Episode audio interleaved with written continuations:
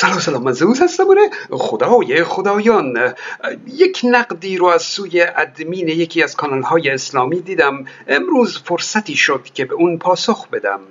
نقد ایشون به من برمیگرده به یک مناظره. من با یکی از ادمین ها به نام آقای نونیم مناظره ای داشتم بر سر برهان علیت که متاسفانه بحث پیش نرفت و اصلا به علیت هم نرسید.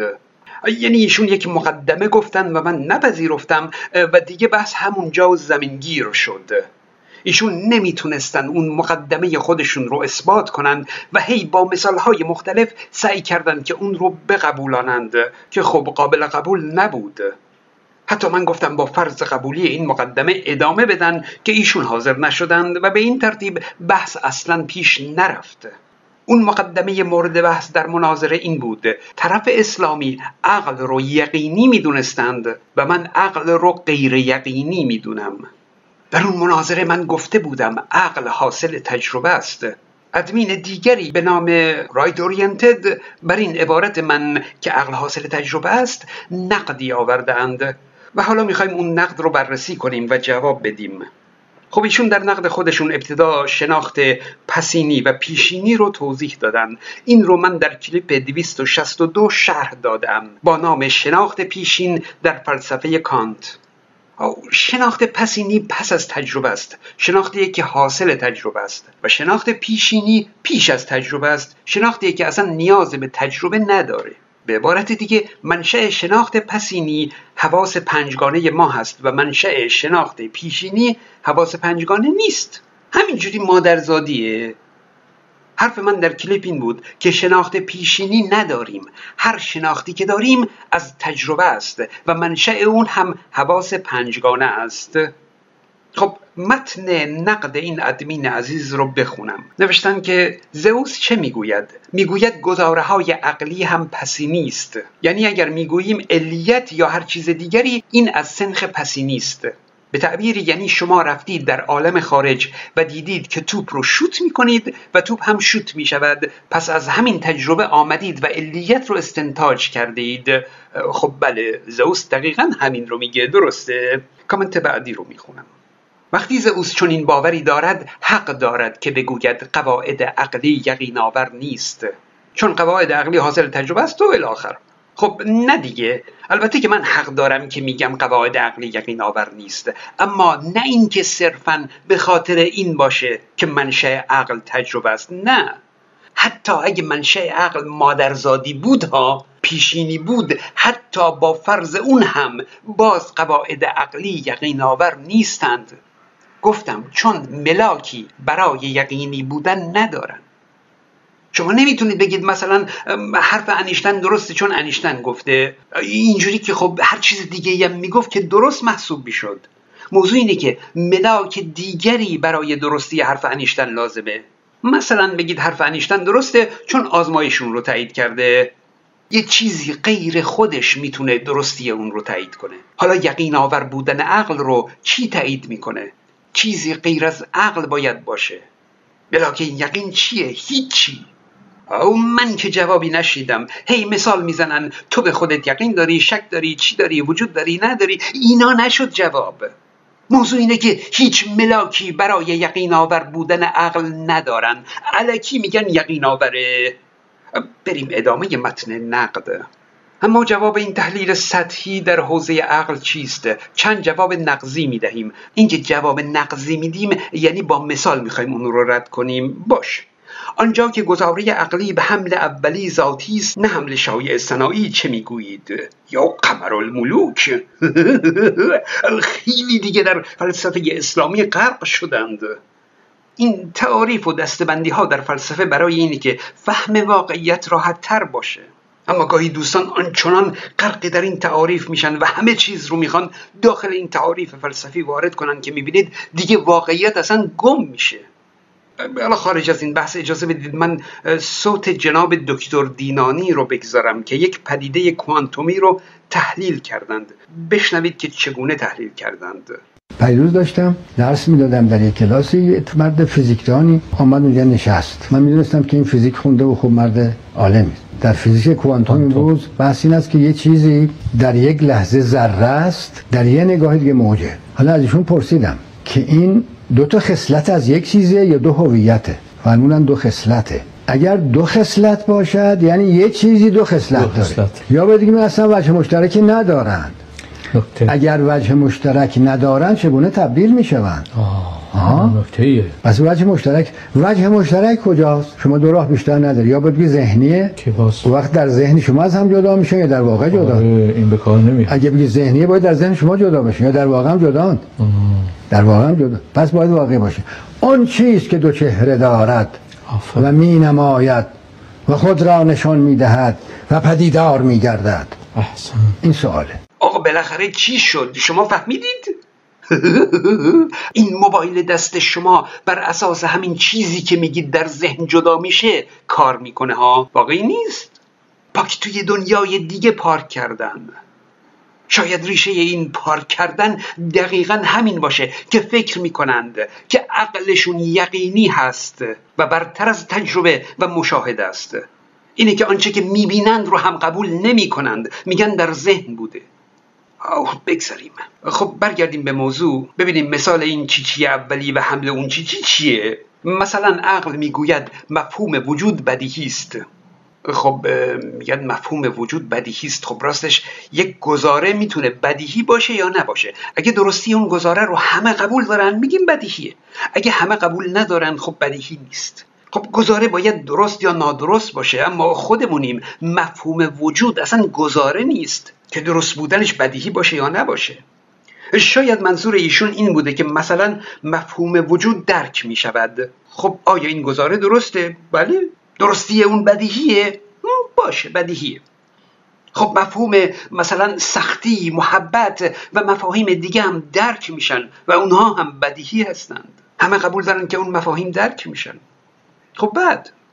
شاید هم منظورشون چیز دیگه ای بوده. به هر حال ببینیم چی گفتند. آیا آقای زئوس مفهوم وجود را هم تجربه کرده که چون این گزاره ای گفته می شود؟ ایشون مفهوم وجود را تجربه کرده یا مستاق وجود را؟ آهان ما مستاق وجود را تجربه کردیم نمونه های وجود را تجربه کردیم یعنی موجودات رو تجربه کردیم و اونها رو هی تجربه کردیم و تجربه کردیم و از این مستاق ها مفهومی رو در ذهنمون ساختیم همینطور در مورد سختی و محبت که گفتم تجربه کردیم بعد مفهومی ساختیم. این نیست که مفهوم چیز جداگانه از مستاق باشه. ما مستاق ها رو تجربه می کنیم ولی مفاهیم اونا رو از اول مادرزادی تو روحمون کردن. نه! در ادامه می‌گوید شماره دو عقل حکم به استحاله و محال بودن چیزی می‌دهد. مثلا می‌گوید اجتماع نقیزین محال است. یعنی در عالم خارج ما اجتماع نقیزین نداریم. به تعبیر اخرى اصلا محال است اجتماع نقیزین در عالم خارج باشد. و یادم هست که کسی از ایشان پرسید اجتماع نقیزین را یقینی می‌دانید؟ ایشان گفت بله. بله اجتماع نقیزین یقینا محال است طبق عقل. موضوع اینه که ملاکی برای یقینی بودن خود عقل نداریم. ادامه را بخونم. خب مگر چیزی که نیست را تجربه می کنند تجربه کردن چیزی فرع بر موجودیت آن چیز است. یعنی باید کتری باشد آب هم باشد از طرفی آتش هم باشد. بعد اینان که هستند شما به یک تجربه می رسید حال جواب در امور محال و امور عدمی چیست؟ قطعا هیچ جوابی. صبر کنید. چی چی رو هیچ جوابی؟ خب اولا کتری باشه آب باشه آتیش باشه همین که باشه وجودشون رو تجربه می‌کنیم. درک کردن وجود اشیا هم با حواس پنجگانه است و جزو تجربه است. به عبارت بهتر تجربهشون می‌کنیم که می‌تونیم بگیم وجود دارند. بعد وقتی کتری بود آب بود آتیش بود علاوه بر وجودشون مثلا جوشانیدن آب رو هم تجربه می‌کنیم. بعد مفاهیم گرم شدن و جوشیدن و داغ بودن و دسم سوخت و ایوای و اینا رو هم در ذهنمون می‌سازیم. اما امور محال و عدمی یعنی چی؟ ادامهش رو بخونیم. البته ایشان گفتند چون ما ندیدیم اجتماع نقیزین را گفتیم اجتماع نقیزین محال است. پس این را هم تجربه کرده ایم. بله دقیقا درست گفتن. نوشتن که زئوس تجربه چگونه صورت می‌گیرد؟ به تعبیری ابزار تجربه چیست؟ در ادامه خودشون گفتن جواب خیلی ساده است. ابزار تجربه حواس پنجگانه است. پس اگر دیدید بعد حکمی دادید پس شما تجربه کردید. اگر شنیدید بعد حکمی دادید پس شما تجربه کردید. اگر بویدید بعد حکمی دادید پس شما تجربه کردید. و هاکذا پس دیدن شنیدن بویدن لمس کردن چشیدن مساویست با تجربه و ندیدن نشنیدن نبویدن لمس نکردن نچشیدن مساویست با تجربه نکردن. وقتی می‌گوید ندیدم پس دیگر بیمعناست بگوید تجربه کردم. اگر ندیدی و چون این حکمی دادی یعنی شما قبل از دیدن و تجربه کردن حکم دادید که اجتماع نقیز این محال است. و همین که شما چیزی را نبینی و حکمی دهی یعنی گفتید که این گزاره و قضیه پیشینی است چون شما پیش از تجربه یعنی با ندیدن حکم دادید و همین مساوی است با پیشینی بودن آن گزاره نپسینی بودنش. او بسیار عالی. دقت کنید. دیدن و شنیدن میشه تجربه. درسته. ندیدن و نشنیدن هم میشه نتجربه. اینم درسته طبق منطق. باش. اما موضوع اینه که ما دنیا رو نگاه کردیم و هیچ موردی از اجتماع نقیزین ندیدیم. این تجربه است. ما وقتی در یک آزمایش شیمی تغییر رنگ محصول رو می‌بینیم این میشه تجربه. حالا اگه نگاه کردیم و تغییر رنگی ندیدیم این دیگه تجربه نیست؟ چرا؟ اینم تجربه است. ندیدن تغییر رنگ هم میشه تجربه. چشمامون رو که نبستیم. حالا اینجا ندیدن هست در فلسفه اسلامی عدمی محسوب میشه. محال میشه. چی میشه؟ من اینا رو کار ندارم. موضوع اینه که در یک آزمایش شیمی از عدم تغییر رنگ مثلا پی می‌برند که عنصر ردیف آخر بوده که تمایلی به ترکیب نداشته و از این حرفها این خودش یک تجربه است. ما نگاه کردیم و اجتماع نقیزه ندیدیم.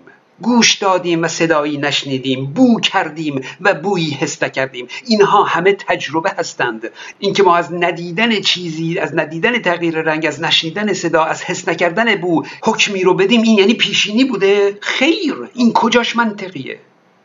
بسیار خوب. در ادامه موضوع دیگری رو هم گفتند. بخونم. این اشتباه دیگر را هم بگویم. ایشان یعنی زئوس جایی گفتند وجود یعنی آنچه منشأ آثار است. بعد آنچه منشأ آثار است مساوی با آنچه قابل دیدن است. خب خیر این غلطه. من اصلاح کنم حرف ایشون رو. من گفتم موجود یعنی آنچه منشأ اثر است. و اثر مساوی با آنچه قابل مشاهده است. قابل مشاهده نه قابل دیدن. پس اولا ما مشاهده می‌کنیم با دیدن فرق می‌کنه. مشاهده به هر وسیله ای با هر یک از حواس پنجگانه قابل قبوله. اما دیدن فقط با چشم هسته و دوم اینکه ما اثر رو مشاهده می‌کنیم نه منشأ اثر رو. نوشتن که خب یک جواب نقضی کوتاه و بعدش رفع زحمت می‌کنم. درد را نمی‌بینیم حال اینکه منشأ آثار است. و باید تفکیک کرد ما بین سه مقوله. منشأ درد خود درد اثر درد. منشأ و اثر می تواند قابل مشاهده باشد. ولی خود درد که اثرش بالفرض ناله زدن و مشت در دیوار کوبیدن است قابل مشاهده نیست. خب خیر. اینکه میگیم اثر درد قابل مشاهده هست به این معنا نیست که یک اثری وجود داره که علت اون منشأ اون یک مفهومی به نام درد است که بعد بگی خود درد چی مشاهده میشه. خیر این غلطه. ببینید یک واکنشی در مغز رخ میده که البته منشأی هم داره. ما به اون واکنش به اون احساسی که داریم درد میگیم.